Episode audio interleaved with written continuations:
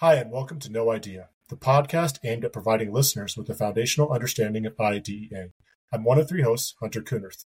I have nearly a decade of special education experience, first as a teacher and then as a director. I am Kelly Bilbrey, who has not only been a teacher but also worked for the Nebraska Department of Education, a previous superintendent in South Dakota, and currently oversees the special education department for the largest virtual school in Wyoming. Hi, I'm Karen Hasse. Uh, not only am I a previous teacher, but I'm currently a special ed lawyer who's been practicing uh, law since 1996. I represent clients in Nebraska, Wyoming, and South Dakota, and I speak at numerous educational conferences, including uh, LRP, both as keynote and as a breakout presenter. Between the three of us, we bring in over 50 years of educational experience. Today, we're going to continue our conversation on evaluations where we last left off was the completing the 60 day evaluation and what that looks like on next steps. Uh, some topics in the previous episode include child find, uh, when to evaluate, what to look for, um, and uh, as well as some kind of outlining as how to discuss child find with some of your staff at times if you're in an administrative role. Um, so yeah, so we're going to pick up. So basically, you've conducted the evaluation. Now what? You'll meet together as a team. You'll make a determination as to does the child's uh, does the suspected disability impact the academics? I think that's one of the bigger pieces to really pick up on and make sure we run with. Because now you might hear, well, he doesn't listen at home, or he doesn't do this, or he doesn't do that. And you may not see that in school hours or school time. And that's really important to notice.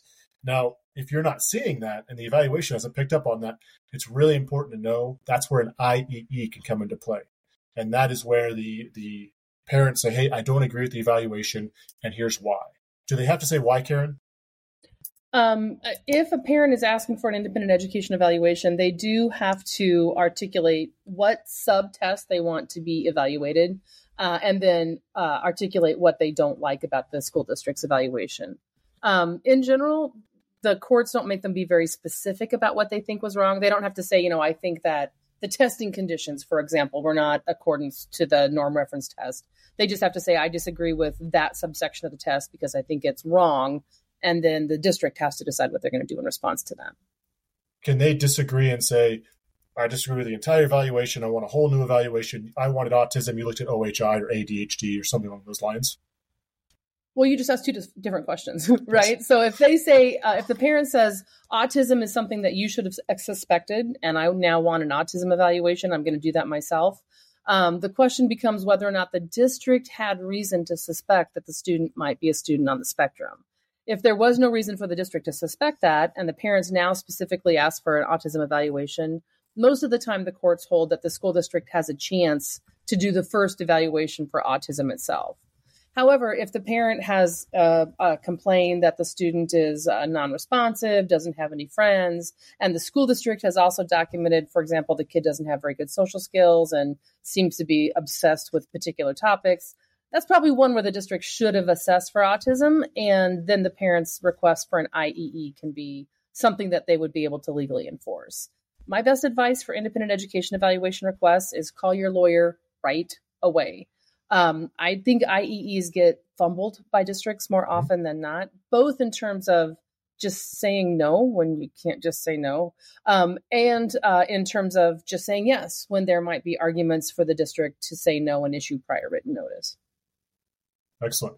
And so when you have that evaluation termination, and I'm going to go down the rabbit hole of IEE, uh, we get midway through the determination because we are operating in timelines. Parents go, stop it. I, I don't agree. I don't want this. They walk up and they walk out. As an administrator, or the the administrator on, in that meeting, it's my understanding. Correct me at any point, Karen or Kelly, that they're going to want to document. Hey, we got to we got to kind of figure this out. They maybe want to take a timeout. They may want to get that parent back involved. Say, hey, let's reconvene. Or you know, if you keep going, heaven forbid, we're going to to keep going without you. Because the, the, the, big piece, and I want to make sure it's stressed and understood, is, and, and Wyoming is currently going through this, the understanding of the parent's role. Um, within the CFR, or the Code of Federal Regulations, uh, 34 IDEA, it's basically the same thing. You'll hear us say that over and over again.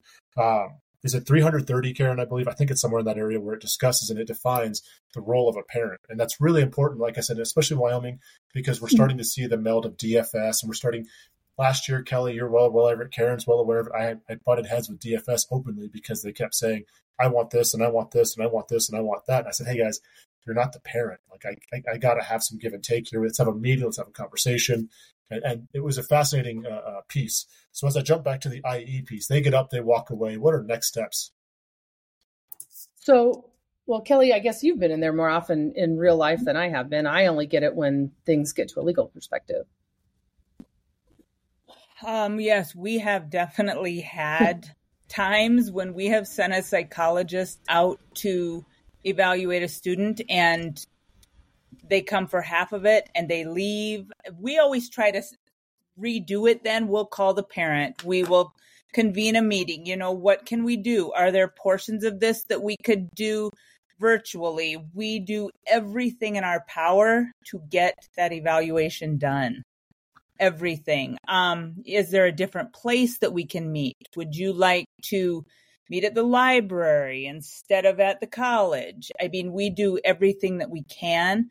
Um, there have been cases when they won't show back up, especially in you know the virtual environment. Mm-hmm. So then I always PWN that my providers PWN that that we just we can't get the parent. We it's some of them have almost like fallen off the face of the earth. So we always make sure that we have really good notes. We PWN it. We try, I try to call the parents. The teachers try to call the parents, and we do everything in our power and keep excellent documentation. Yeah, and I think that's the biggest piece is understanding as a as the administrator for the IEP team or the special education department, whether you're sped director or principal, whatever. I mean, you could even be the the IEP team lead, whatever is designated to you in that role keeping those notes and keeping a, a pretty well worded PWN. I learned that from Kelly and I learned that from Karen, where I almost get to the point where I'm putting it line by line of what we're talking about, what we're doing, and what are next steps. For me, I still apply the stranger test where if anybody picks that PWN, especially in the virtual environment, because as Kelly said, those kids do bounce around a lot.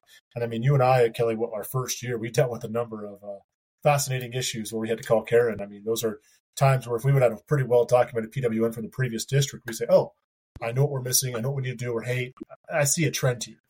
Um, all right, so we well. we let me. Uh, kind of, I, I want to hop in and just sort of like orient. So if somebody's a, a, a fresh mind to the world of special ed, what we're talking about is if the family refuses to participate in finishing up the um, evaluation, the school district would issue what's called prior written notice, which we'll talk about in detail in another podcast.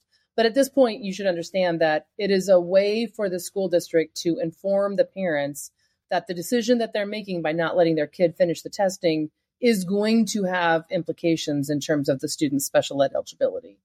And if the parent walks out or pulls the kid and will not participate in the evaluation, I'm not worried at that point about an independent education evaluation or even about special ed services for that student um, because the parent will have effectively blocked us from being able to find the student as a student with a disability and that's actually a great point to bring up, especially because, like Kelly said, I mean, we, we, we were on the eastern part of Wyoming. We dealt with smaller population, especially in the brick setting, where that wasn't as normal. But yeah, I mean, you guys have probably seen it time and time again, where they may not have completed the entire evaluation, or and there's been times when I've met and during the eligibility meeting, he, the child has been eligible, parent says no, and that kind of stops us. And that's yep. totally it's within their rights. That's procedural safeguards. Those are things that directors and everybody need to be well aware of, especially general education teachers because some of them really hang their hat on, hey, that kid's getting an IEP. I'm, what's this going to fix our problems? It's going to take care of everything. And the moment the parents parent says no, or the guardian, it almost stalls everybody. And so, for in those situations, what have y'all done? I mean, Kelly, especially with you, your, your background.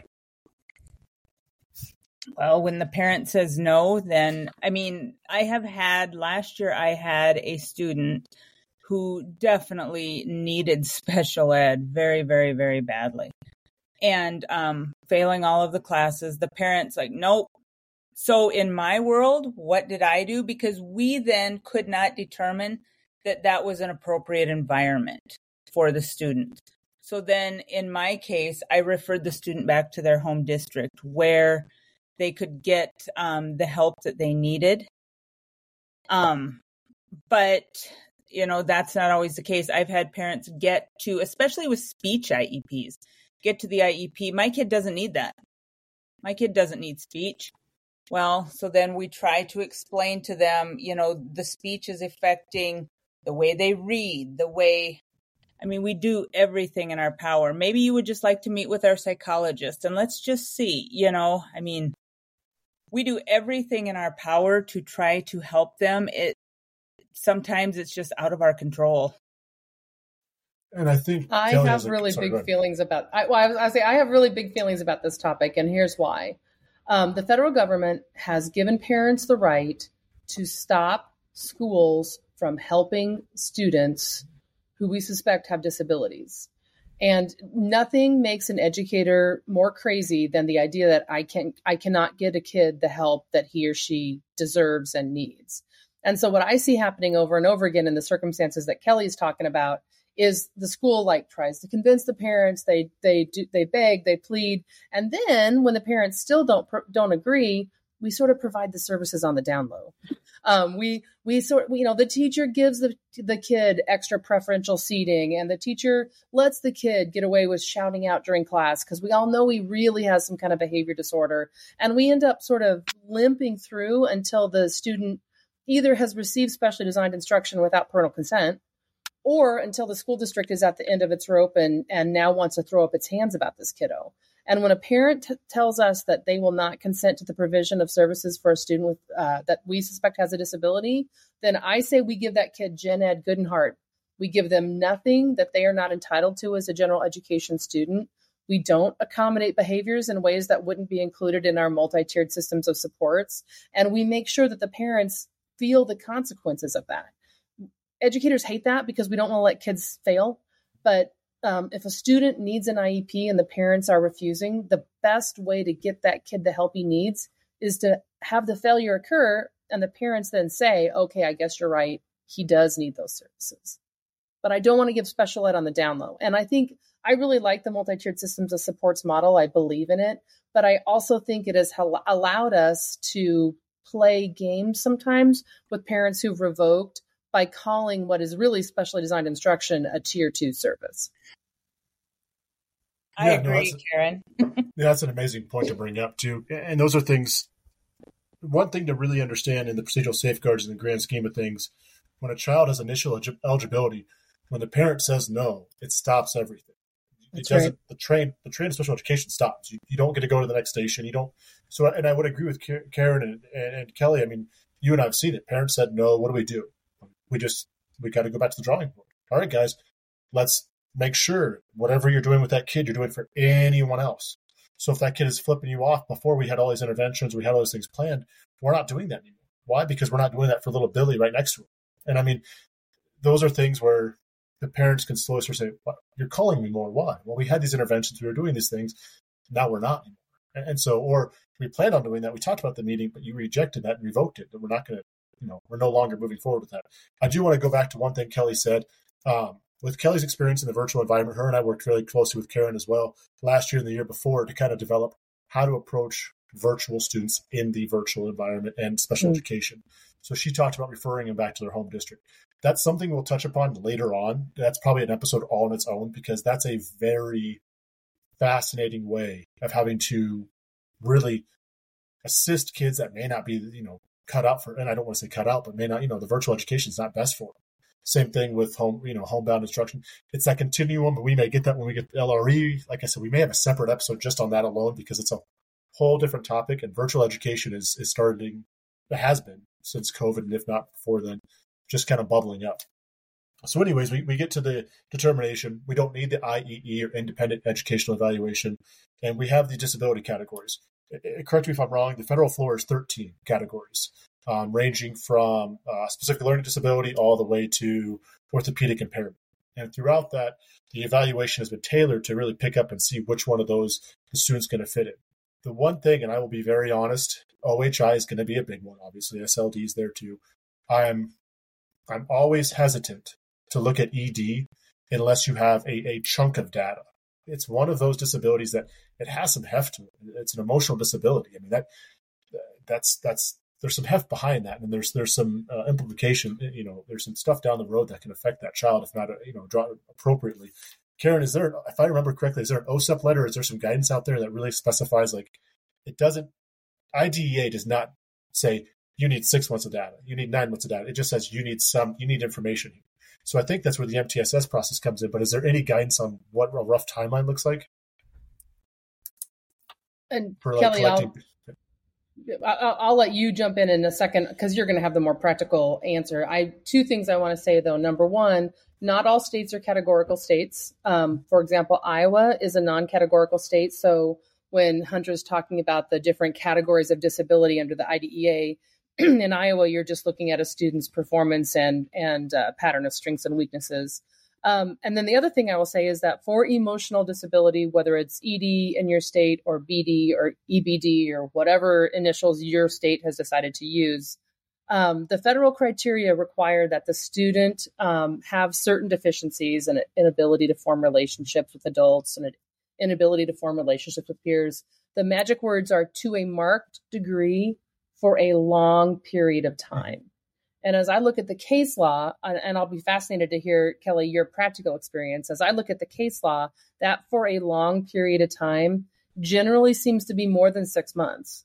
Um, there's a lot of cases involving mental health right now with high school students, and we're having cases where students start exhibiting symptoms of some kind of emotional disturbance in September, and it creeps along, and the school district doesn't get around to evaluating the kid until March or April. And in the vast majority of those cases, um, a few months like that is considered an appropriate delay because it's not for a long period of time.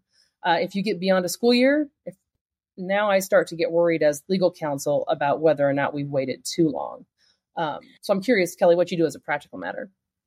What we usually do, and we do have kids who um, have come in. Actually, we have one right now that we are um, looking at ED as the category, we always involve our counselor and we co- we collect data for at least 6 to 9 weeks actually in the virtual school is what we do. Um, we do have what is called we have the mental health people come in. Anna has been helping us a lot from the bricks.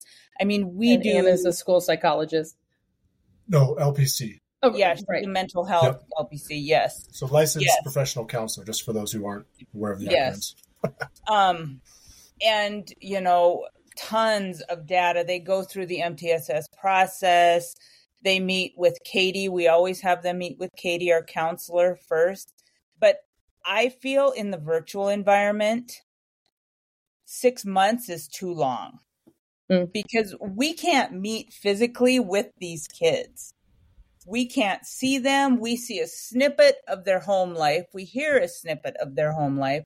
So, my general rule to my uh, teachers and providers is nine weeks, six to nine weeks. After nine weeks, we reconvene the team and we make a decision. Okay, are we seeing red flags that indicate a possible ED road, or are we seeing maybe you know, OHI, something like that? Do they have ADHD? Something like that. But in my world, six months is too long. And I love, I want to point out this is the difference between a practitioner who's talking about what's best for kids and a lawyer who's talking about what's the most you can get away with, right? My my job is to stretch and to be able to defend the most outside range of school district decisions, while Kelly's talking about what's best for practitioners. And I, I, I, I respect that and think you're probably right. Six months feels like a long time. And I yeah. think too, in the grand scheme of things, when you look at the environments, when I was in the bricks and we were doing uh, MTSS and we're looking at behavior, writing BIPs, we're doing all these things we're looking at those three, six, nine. We're looking at that extended time to make a determination. We really, I, I, tried to hang on to that nine months just because I wanted to identify patterns and I wanted to see is it seasonal, is it this, is it that? You know, mm. from there to even assist with the, you know, with the school psych, with the counselor, because maybe we identify trends. Hey, you know, there might be something that goes on right around Thanksgiving. There might be trauma. There might be this. There might be the other things, and, and that can help us. And I mean, the, also the other piece is uh, we all know as soon as you introduce that intervention, especially behaviorally, the behavior either increases, decreases, or does something funky. And you got to give it some time to make a determination. Once again, I see that kid every day. I, I, you know, we can work on tickets. I can build that relationship.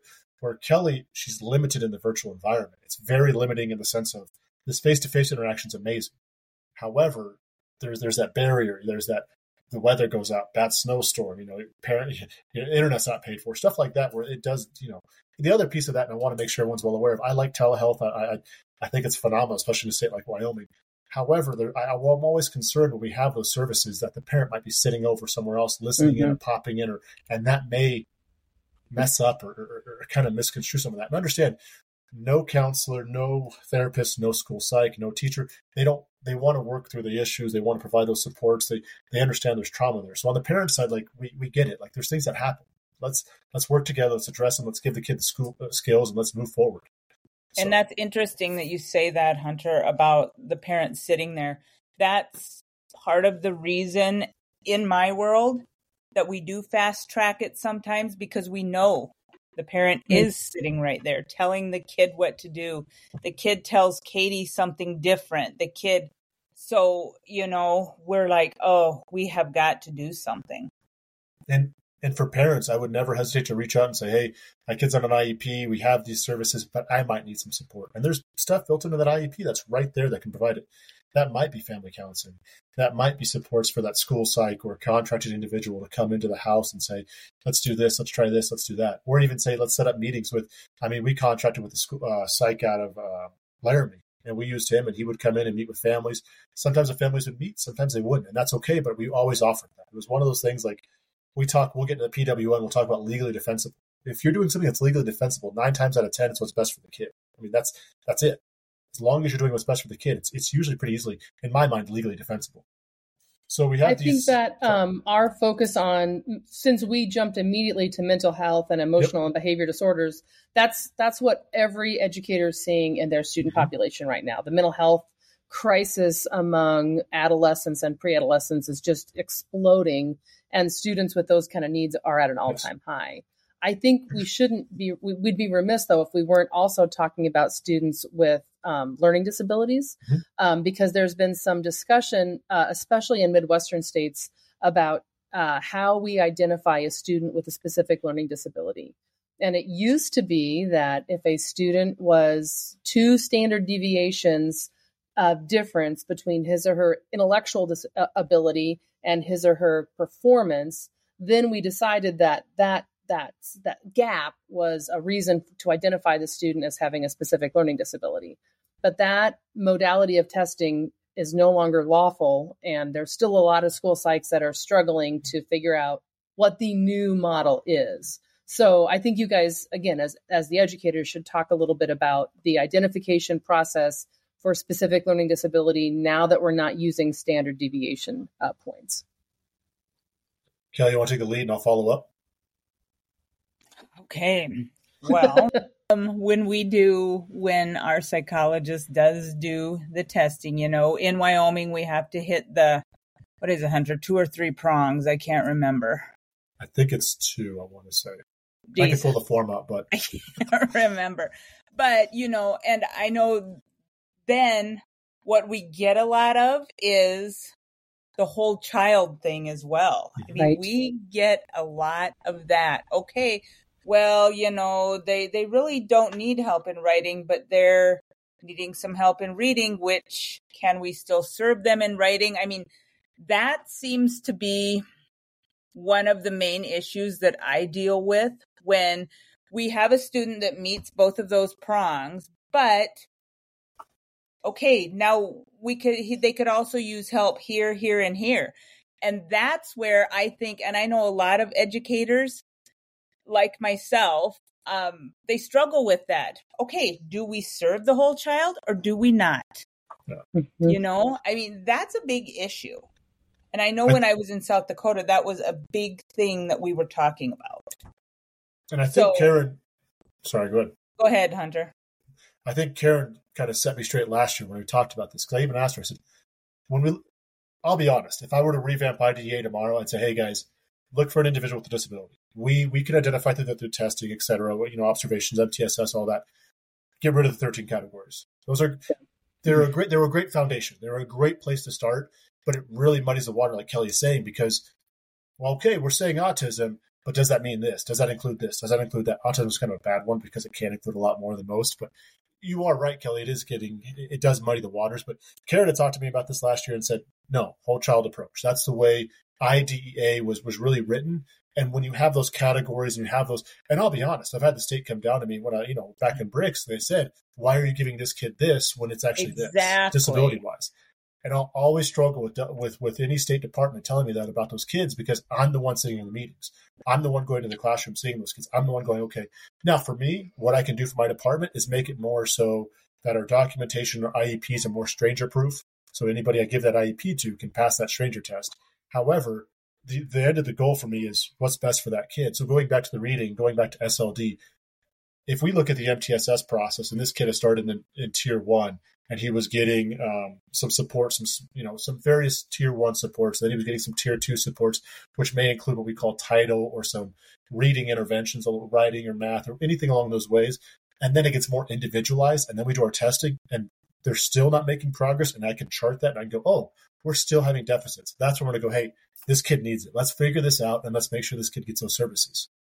And that's what I'll once again I'll die on the fact of if the kid needs it, let's give it to him. And that is difficult at times because Wyoming, as we, we continually say, is 100% reimbursed. We have to meet a certain standard of MOE. I can go above, and MOE is maintenance of effort. We'll have a separate podcast or, on that one really specifically, just because, and that'll be more for the administrators. Um, and I'm sure parents would want to listen to it. Anyone else, just because it does give some background inside baseball there. But but I can work with that MOE more in the state of Wyoming, and I don't know many states that are 100 percent reimbursed. Karen, I, I would have to turn to you guys or even Kelly. Are there many? I don't know of any other yeah. than Wyoming. No. Um, and but but Hunter, that brings up a point that I want to make for both educators and for parents listening. So often when we're talking about the services that a child ne- might need, and educators are saying, "No, I don't think he needs this." What parents hear is, "We don't want to pay for that." And school districts are not permitted under federal law to refuse services to a student based on the cost the question really is whether or not the student needs yes. that service in order to receive a free and appropriate public education. And I think that's what Kelly's struggling with when she talks about that does does this is this need connected to the student's disability in terms of needing specially designed instruction mm-hmm. as opposed to we don't want to pay for it because we're cheapskates and want kids to fail. Mm-hmm. That's certainly not the approach that mm-hmm. we're allowed. And I've never really heard anybody um, have that perspective, even behind closed doors when they're talking to their lawyer. It's almost never really about cost, but parents almost always hear cost when we talk about we don't think the child needs that. And I think too, right now I'm, I'm working for a uh, residential treatment uh, facility, and I see that more because I handle the IEPs. I work with the districts. I work with our providers.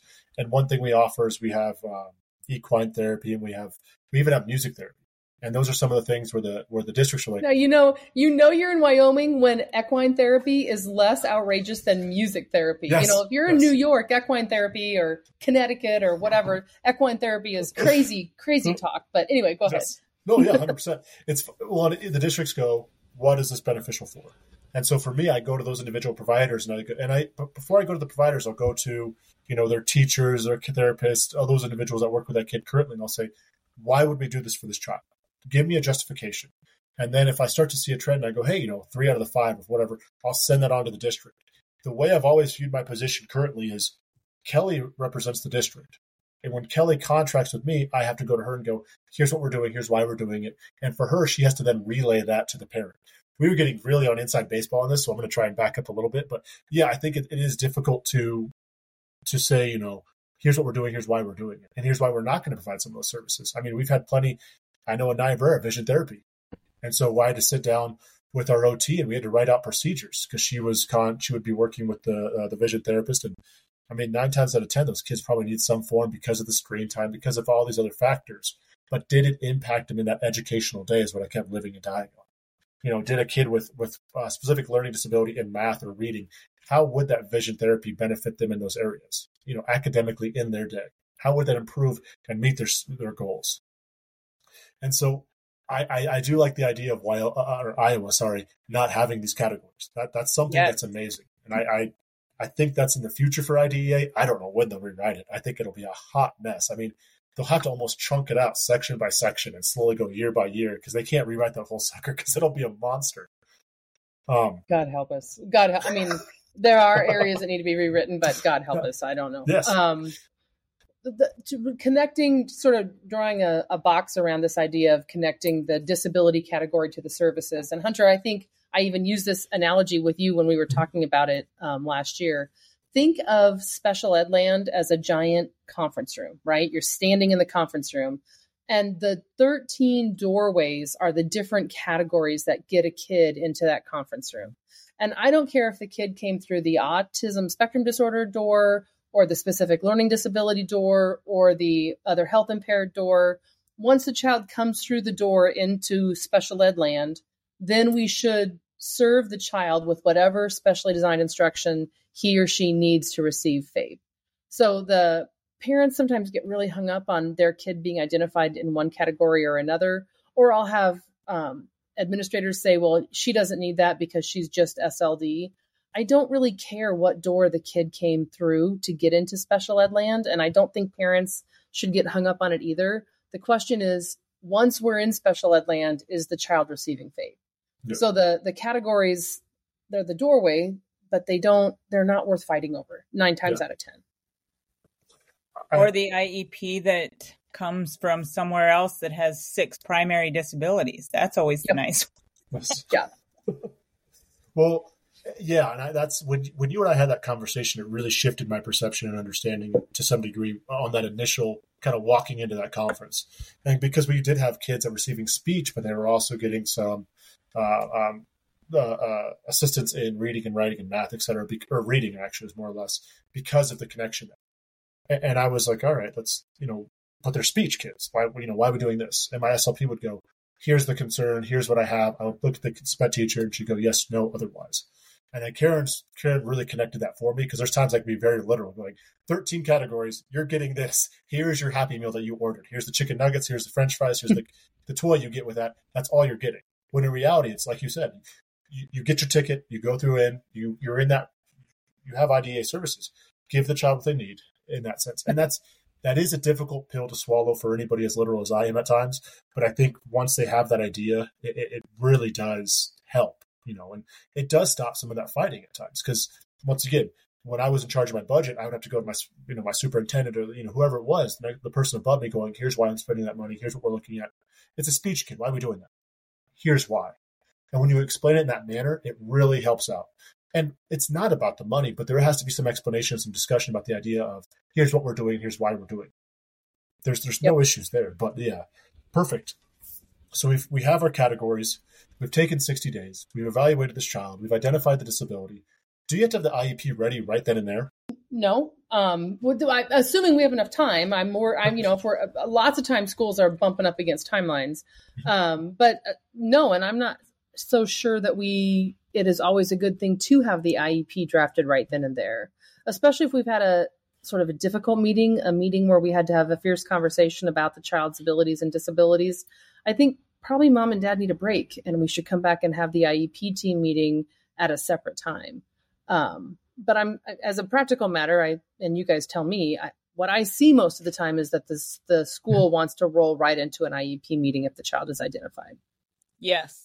I would 100% agree with that. They want to get the services started as soon as possible. So and, we always do it that way. Yes. And I think there's ways to go about it in those contentious meetings. There's conversations where we've had where here's the IEP. Would you like to wait or do you want to have that discussion now? You know, do you want to start services now or do you want to? And if parents wait, here's the drafted IEP based on the evaluation we have, review it. Let's come back and let's have a discussion you know, and it's my understanding that we have 60 days to do the timeline, and then from that evaluation, that term- determination, that starts a 30 day timeline. Is that correct? Mm-hmm. That's yeah. Right. So overall, you're looking at roughly 90 total days of, of total services and to, uh, from start to finish. And I think that does put some things into perspective. If you're a new special education teacher, a new special education director, and you've come from the practice similar to me, where you have the eligibility, you have the meeting, you have the IEP, you have to do those things you can flex, you, you can stretch those out a little bit with those timelines. You know, th- those are the things. For me, the biggest the biggest uh, uh, point of stress is that sixty day timeline. And once mm-hmm. again, depending mm-hmm. on your state, depending on your state chapter, it's going to vary. In Wyoming, it's sixty Monday through Sunday. Uh, some of them, I, and I don't know about South Dakota. I believe South Dakota is the same way. Correct? Well, remember the federal the federal regulations say uh, 45 school days.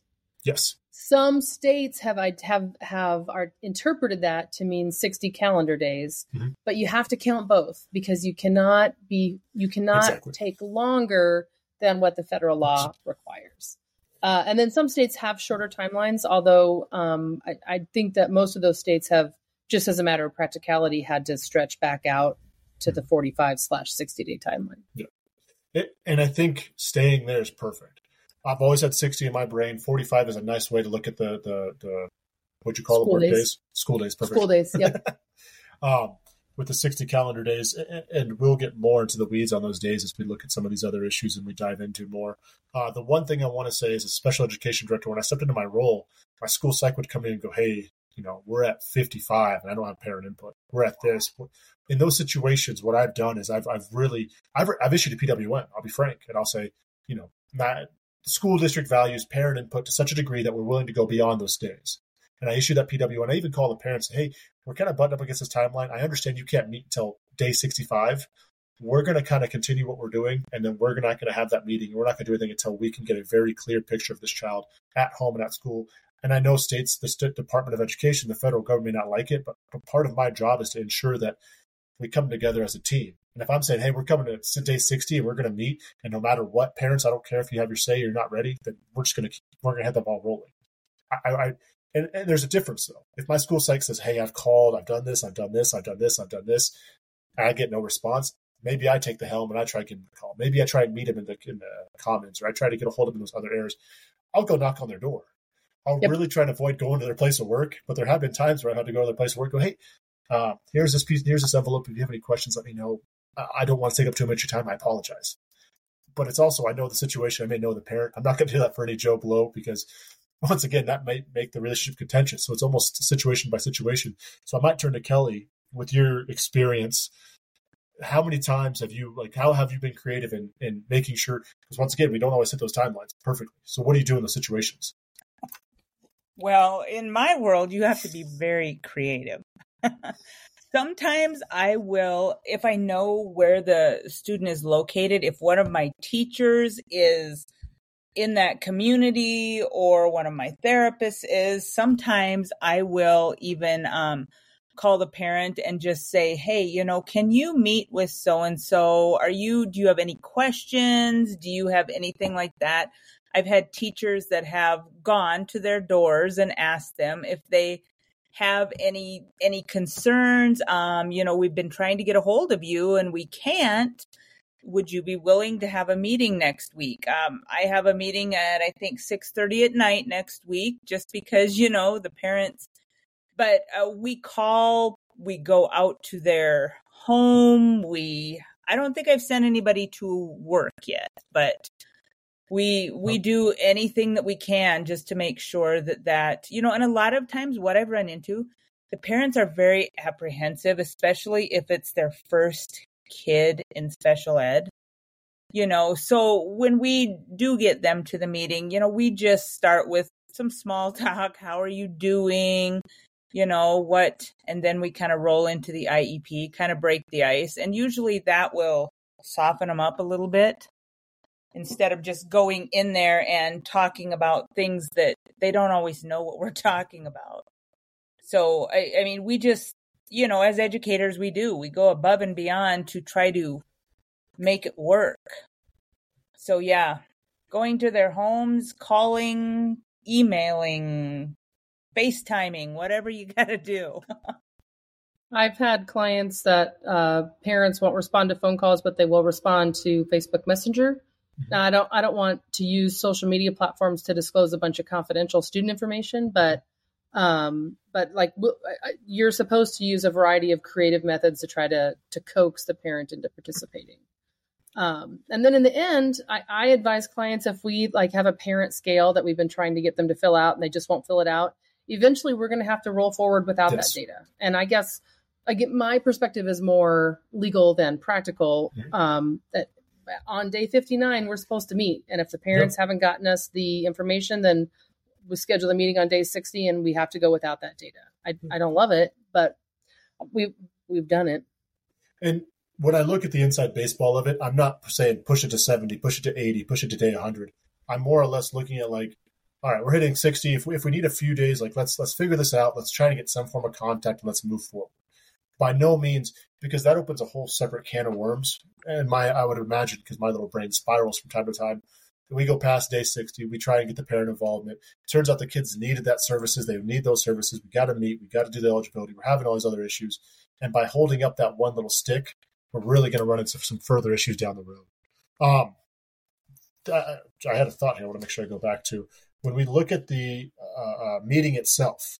Our required team members are going to be the general education teacher, if applicable, a special education teacher, a school district representative, and an individual who can re- interpret the results, and the parent and child. Child wise, like it just depends, you know, age, etc you know, I, would like to have the children involved, you know, as soon as they can be, but at the same time, I don't want a kindergartner always sitting there because they're going to be kind of confused.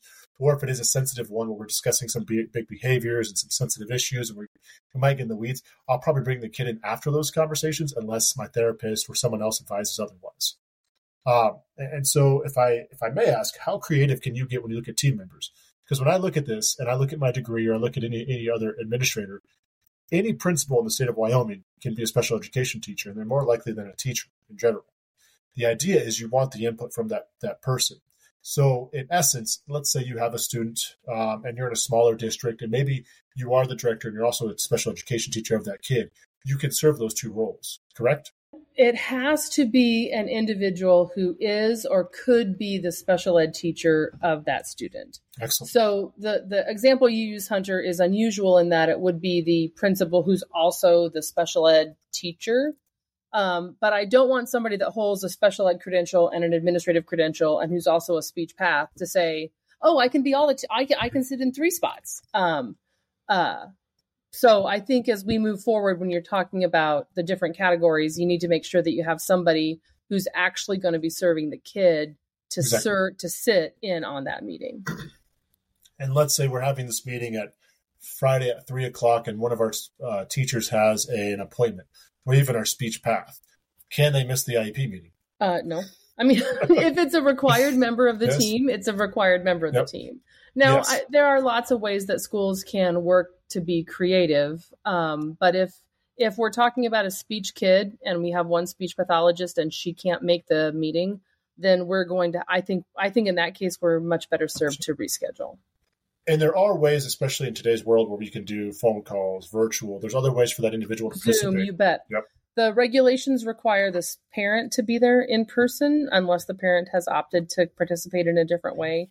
But any other member of the team can participate telephonically or Zoom or however you want to set it up. Excellent. Or everybody can.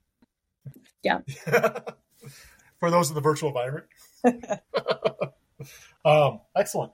So I think we've kind of nailed down most of what we want to talk about. We've kind of gone over our normal 30. We're hitting at 43 as I, as we speak.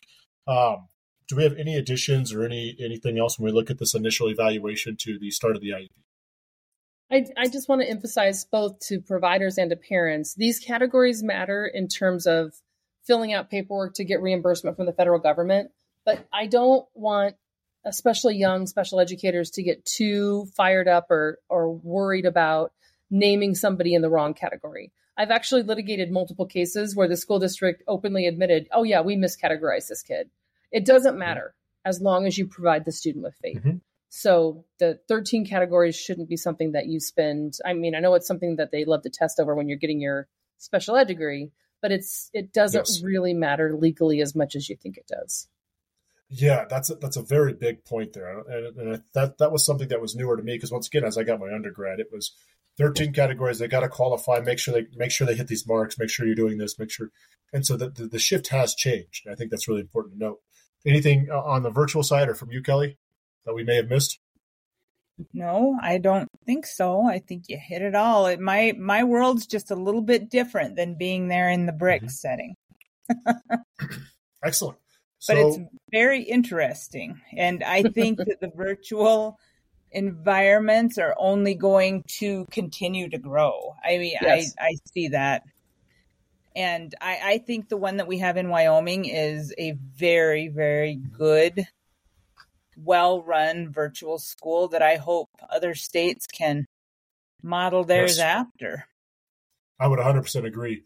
Um, as we kind of close things out, I want to make sure everybody under- knows you can always email any questions or any topics you may want to be brought up at no idea at no idea at gmail.com. I'll put that in the description as well because it kind of gets confusing. Um, and then we had an internal conversation. We're looking at probably doing two episodes a month. Um, we do have a list of topics we want to bring up and want to address. Um, so yeah, look for that, and it'll kind of be published on our Twitter, all social media.